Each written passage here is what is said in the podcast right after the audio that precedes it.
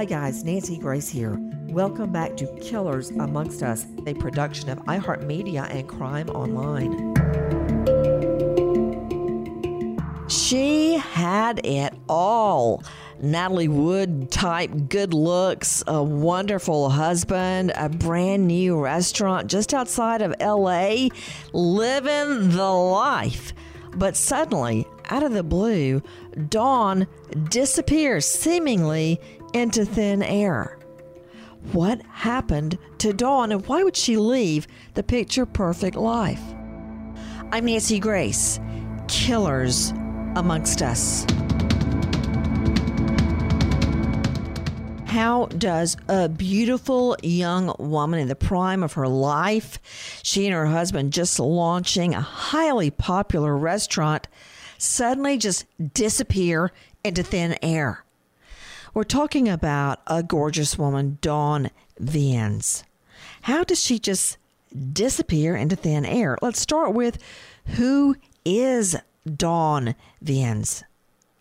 Joining me, an all star panel to break it down and put it back together again.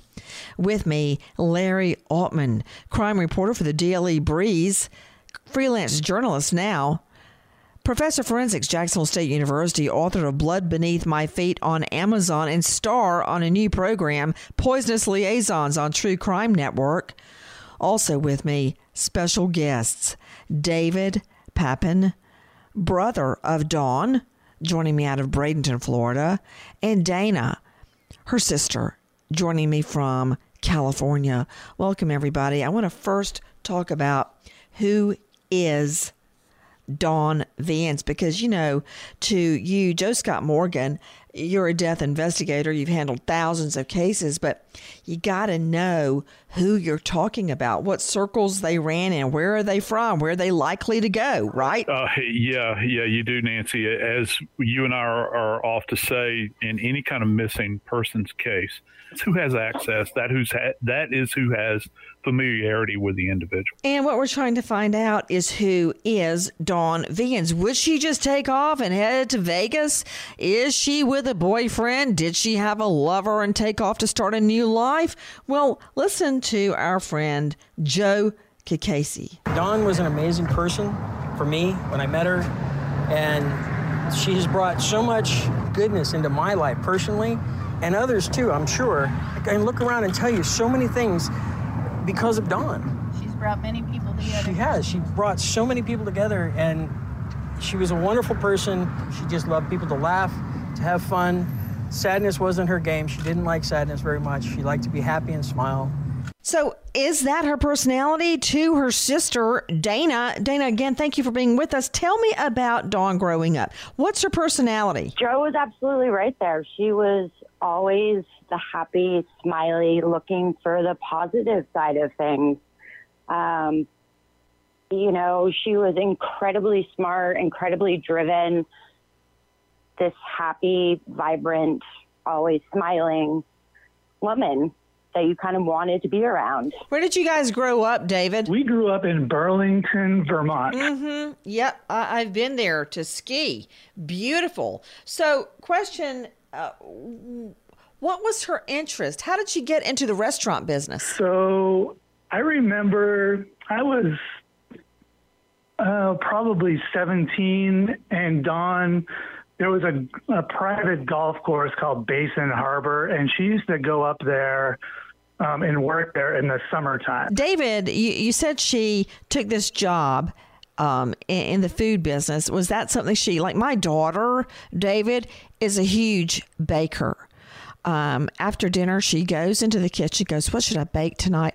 Last night, from scratch, I don't know how she did it. She made these fantastic chocolate peanut butter cookies.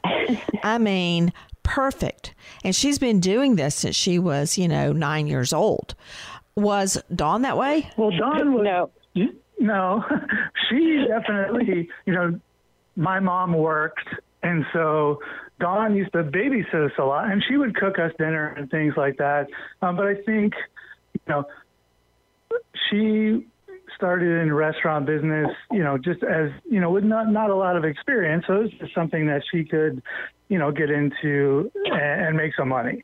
You know, I don't necessarily think food and the restaurant business early on was a passion. I think it was just a, you know, a job. A job that developed. Now you were going to jump in, Dana. I was. I have very clear memories of her working at a place called the Ponderosa Steakhouse when she was probably 15 or 16. And I remember going with my mom to pick her up.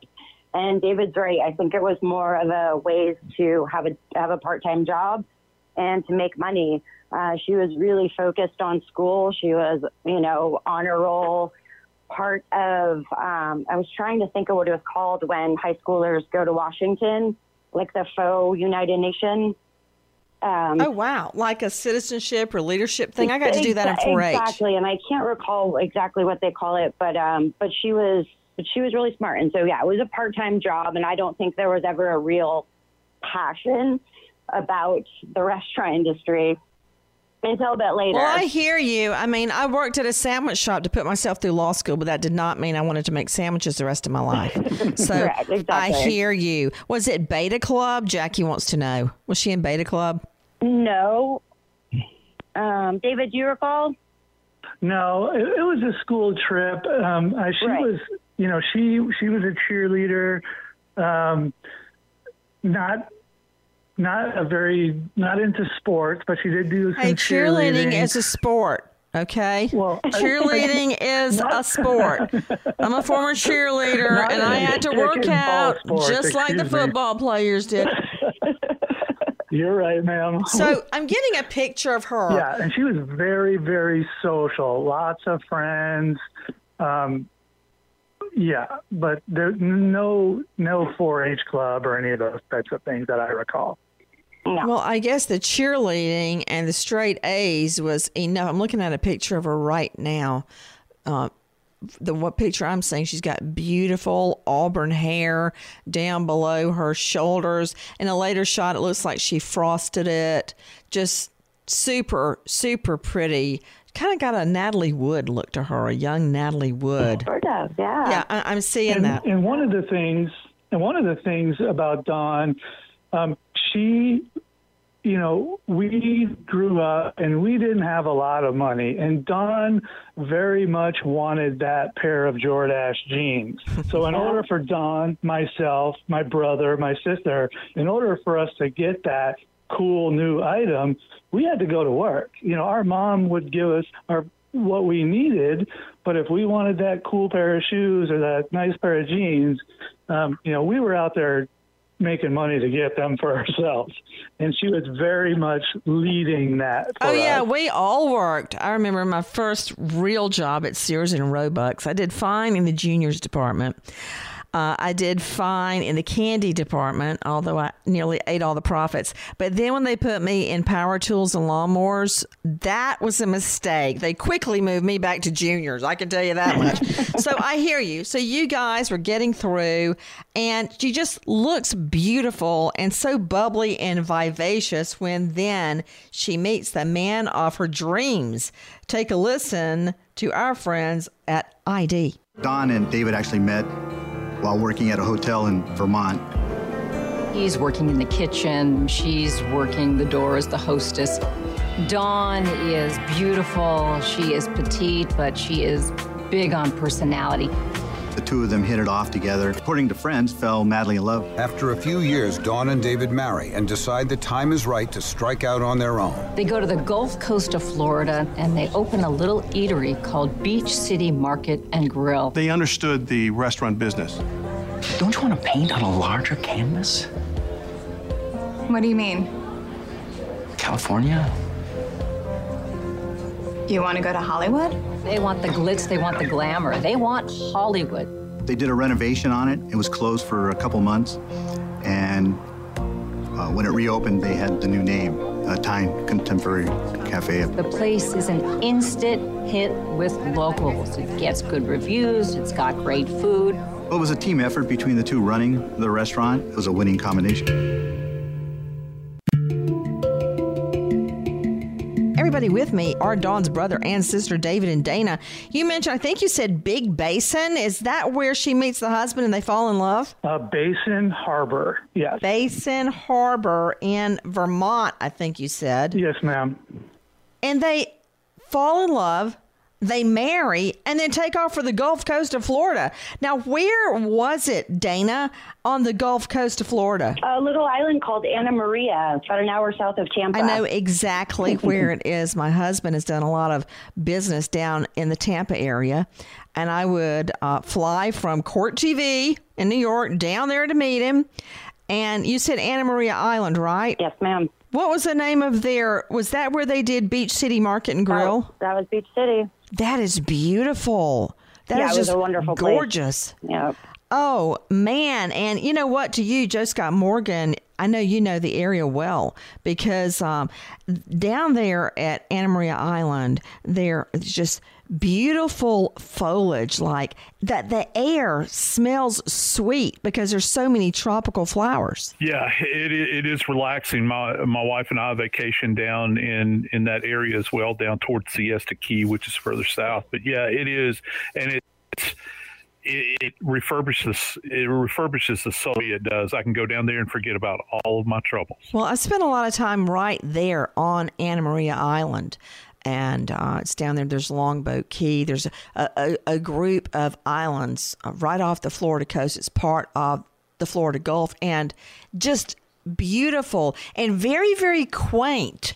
Uh, w- wouldn't you agree, Dana? Because there's all these little niche restaurants and boutiques and shops because the, the villages are really small. Uh, and, and I could just see that that restaurant beach city market and grill so then they moved to california right they moved back to california they moved back to california wait how have i missed it they were in california uh, the, the original move to california happened in uh, about 93 now they meet at basin harbor they marry in a whirlwind romance. I thought they went to the Gulf Coast then. You're telling me that they went to California first? California happened first. Yeah, they had been in California for probably about four years when they got married. And then about a year later, I think, a year or so later, they went to uh, the Gulf Coast. So I guess they were missing California. I bet. So the couple, deeply in love, head back to California. But what do we know about Lomita, where they transplant? Take a listen to this, our friends at CBS. Lomita is a small, sleepy suburb of Los Angeles. Uh, it has a nickname that uh, people don't like, which is "Slow Slowmita.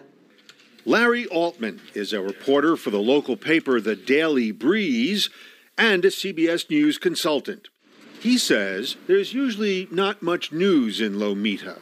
It's one of the lowest crime rates of the uh, 15 or 16 cities that I cover. And joining me right now, that reporter, now freelance journalist, Larry Altman. Larry, thanks so much for being with us. Tell me about Lomita. Why would they choose to move to Lomita? Uh, Lomita is in a nice area of Southern California, in the Los Angeles area. It's it's kind of a small town within the big city, and uh, a nice place to live. Not too far from the ocean and uh, probably a good place to do business. How close is it to LA? Well, it's within Los Angeles County, but it's probably about uh, 25 miles from downtown Los Angeles. Ah, so do people go from LA to Lomita, for instance? For dinner, because I can't imagine with everything they've got going on in LA, you would drive to Lomita for dinner. What what was the lure of going there to launch their new restaurant? Well, that's a a, a nice place to live, and you would attract the local community uh, living in the suburbs, uh, and and probably a nice place you could walk to for dinner. I would think it's it's right there within the center of the town. What do we know about their restaurant, Larry? Uh, it was popular. Uh, uh, it had good reviews. Uh, people enjoyed the food. I, I uh, I, I heard it was a really nice place to go. Guys, take a listen to this. And I always thought he was the best chef. I'd never tasted any food that was that good. David had the most beautiful plates. It was an art to him. Anytime that you went to that restaurant, it was determined that you would leave happy. It was just an amazing place to go. And then you meet Dawn. She's very personal, very friendly, loves everybody. I always really liked Dawn. She loved my dad, and I know they loved each other. They seemed happy, really. The two deeply in love, launching a new restaurant in a new place, a sleepy little town, Lomita, California, also called Slow Mita. What did you know of her feelings and her frame of mind at the time to you, Dana? At that time, when they had just opened the place, they were working really hard. Um, she was really excited about it because, um, you know, that became such an integral part of their life and their relationship is their working relationship. And Larry was right, or Joe, you know, called it. Everyone loved to be around her. She made everyone feel welcome um, and made you feel special. Um, so they were excited to to be back in business honestly. You know, I, have seen that dynamic, Joe Scott Morgan, when the husband and the wife are a team together, like with a restaurant, with a family owned business, really raising your children. And, and that kind of takes over the relationship. The goal is, in this case, the restaurant, advancing the restaurant. And you're both on this ride with long hours. And restaurants, you know, you work hard, but you play hard. It's a fun place to be. I could just see it all unfolding. Yeah. And boy, do you get to find out everything about a, about a person. You know, in normal marriage, we think about that, you know, in normal circumstances, but then you put this together with working 24 7 with one another you're doing the books you're doing the bills you're playing the menus and and then you know how are you going to take care of the kids and get them to everything it it, ha- it is totally dependent upon total love and teamwork and commitment. But seemingly these two very, very committed to each other. Take a listen to our friend Richard Schlesinger. He was very, very charismatic. He walked into a room and you knew he was there. David Papin was just a kid when his older sister Dawn began dating Viens, who worked in the same restaurant where Dawn waited tables. He was very passionate about his food. We would have Sunday dinners, him and I and Dawn, and I mean, it was a spectacle to have him in the kitchen. I never ate so good in my life.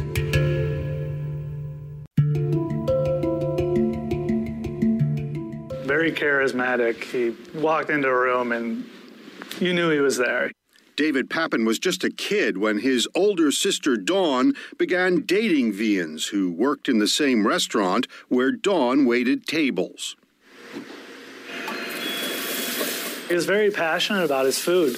We would have Sunday dinners, him and I and Dawn, and I mean, it was a spectacle to have him in the kitchen I never ate so good in my life. So, what about that, David? Tell me about that because that's a memory I have growing up. Every, well, my mom, uh, between all of us, we would sit down to dinner together every night of the week. And on Sundays, that was the big thing. My mom would be working on it the night before.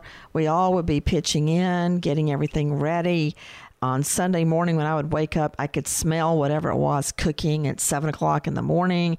And when we would get home from church, there would be a big meal with lots of people invited every single Sunday, relatives, friends, everybody there for Sunday lunch. And those are some of the best memories of my life. And that kind of sounds this way. What about that? You said they would have Sunday dinners together and he made these incredible meals. Tell me about it. Sure. So they usually started off, you know, I, when, when they bought the restaurant in Anna Maria, um, I was in I was in Lomita, California, working for David's mom, who lives there, and I helped Dawn and David travel back to the Gulf Coast with all their stuff, and then immediately I fell in love with that. So I went. I left my job in Lomita and I went to, to Anna Maria to be with those guys and to help open Beach City Market and Grill. And yeah, during the construction, um, you know, Monday through Saturday we were working, trying to get everything ready, and Sundays, like, yeah, we would just relax, invite some friends over, and you know he would cook whatever was on his mind, whatever he was trying to get ready for the restaurant. What was his style? Italian, beach food, contemporary, what? You know, it, I would say, you know, a lot of his, you know, we did a lot of seafood, obviously, right on the Gulf. Um, you know, we had every every vendor coming in with you know 30 pound groupers whole and he'd buy the whole thing. So we had you know lots of seafood but he did like an american traditional uh, type food just elevated. The meatloaf incredible. Just just every your normal everyday food just brought up the you know to the next level. Dana, I hear you in the background. Jump in. Uh, David's right. His whole kind of shtick was comfort food done really, really well. Um, everything was just elevated a bit more, but he made things that you knew that were familiar and that you didn't know could taste that good. He was very talented. Like what? Uh, one of his most popular was um, um, um, what am I? The chicken dish, Dave. The pot pie. Mm, chicken pot pies. You know, that's funny that that that that memory because I, I can tell you what my mom made on Sundays. She would make a roast beef, fried chicken, a meatloaf. I mean, we she would always have her go-tos and it would be plenty for everybody, but there was something about the way she did it. Sure. Just so good. And I remember that. It really sticks in my mind. So, where did your sister Dawn fit into this scenario? I mean, he's the great chef. Where did she fit in, David? So, so on the other restaurants that I visited, um, you know, that they had owned, she was always greeting customers. She was always making sure everyone glass was full. She was she was the front of the house. So David and his staff would be in the back sweating in the kitchen and Dawn would be up there just making sure everyone everyone was having a great time and she trained me to do the same thing at Beach City Market and Grill. She took a step back and did more of the day-to-day stuff, the the financing um, and taught me you know the front of the house business so but that's normally where she would be would would be you know making sure everybody was having a great time Mm-hmm. Mm-hmm. I can see that dynamic. They had the picture perfect marriage, but take a listen to Richard Schlesinger. Local businessman Joe Kikasi, his motorcycle repair shop was across the parking lot from Viens's new restaurant, where Dawn was the hostess who charmed the locals. Great personality. I just thought she was a lot of fun, and uh, I loved her. She was really cool. Viens began to confide in Joe that Dawn drank a lot, something Jackie saw firsthand.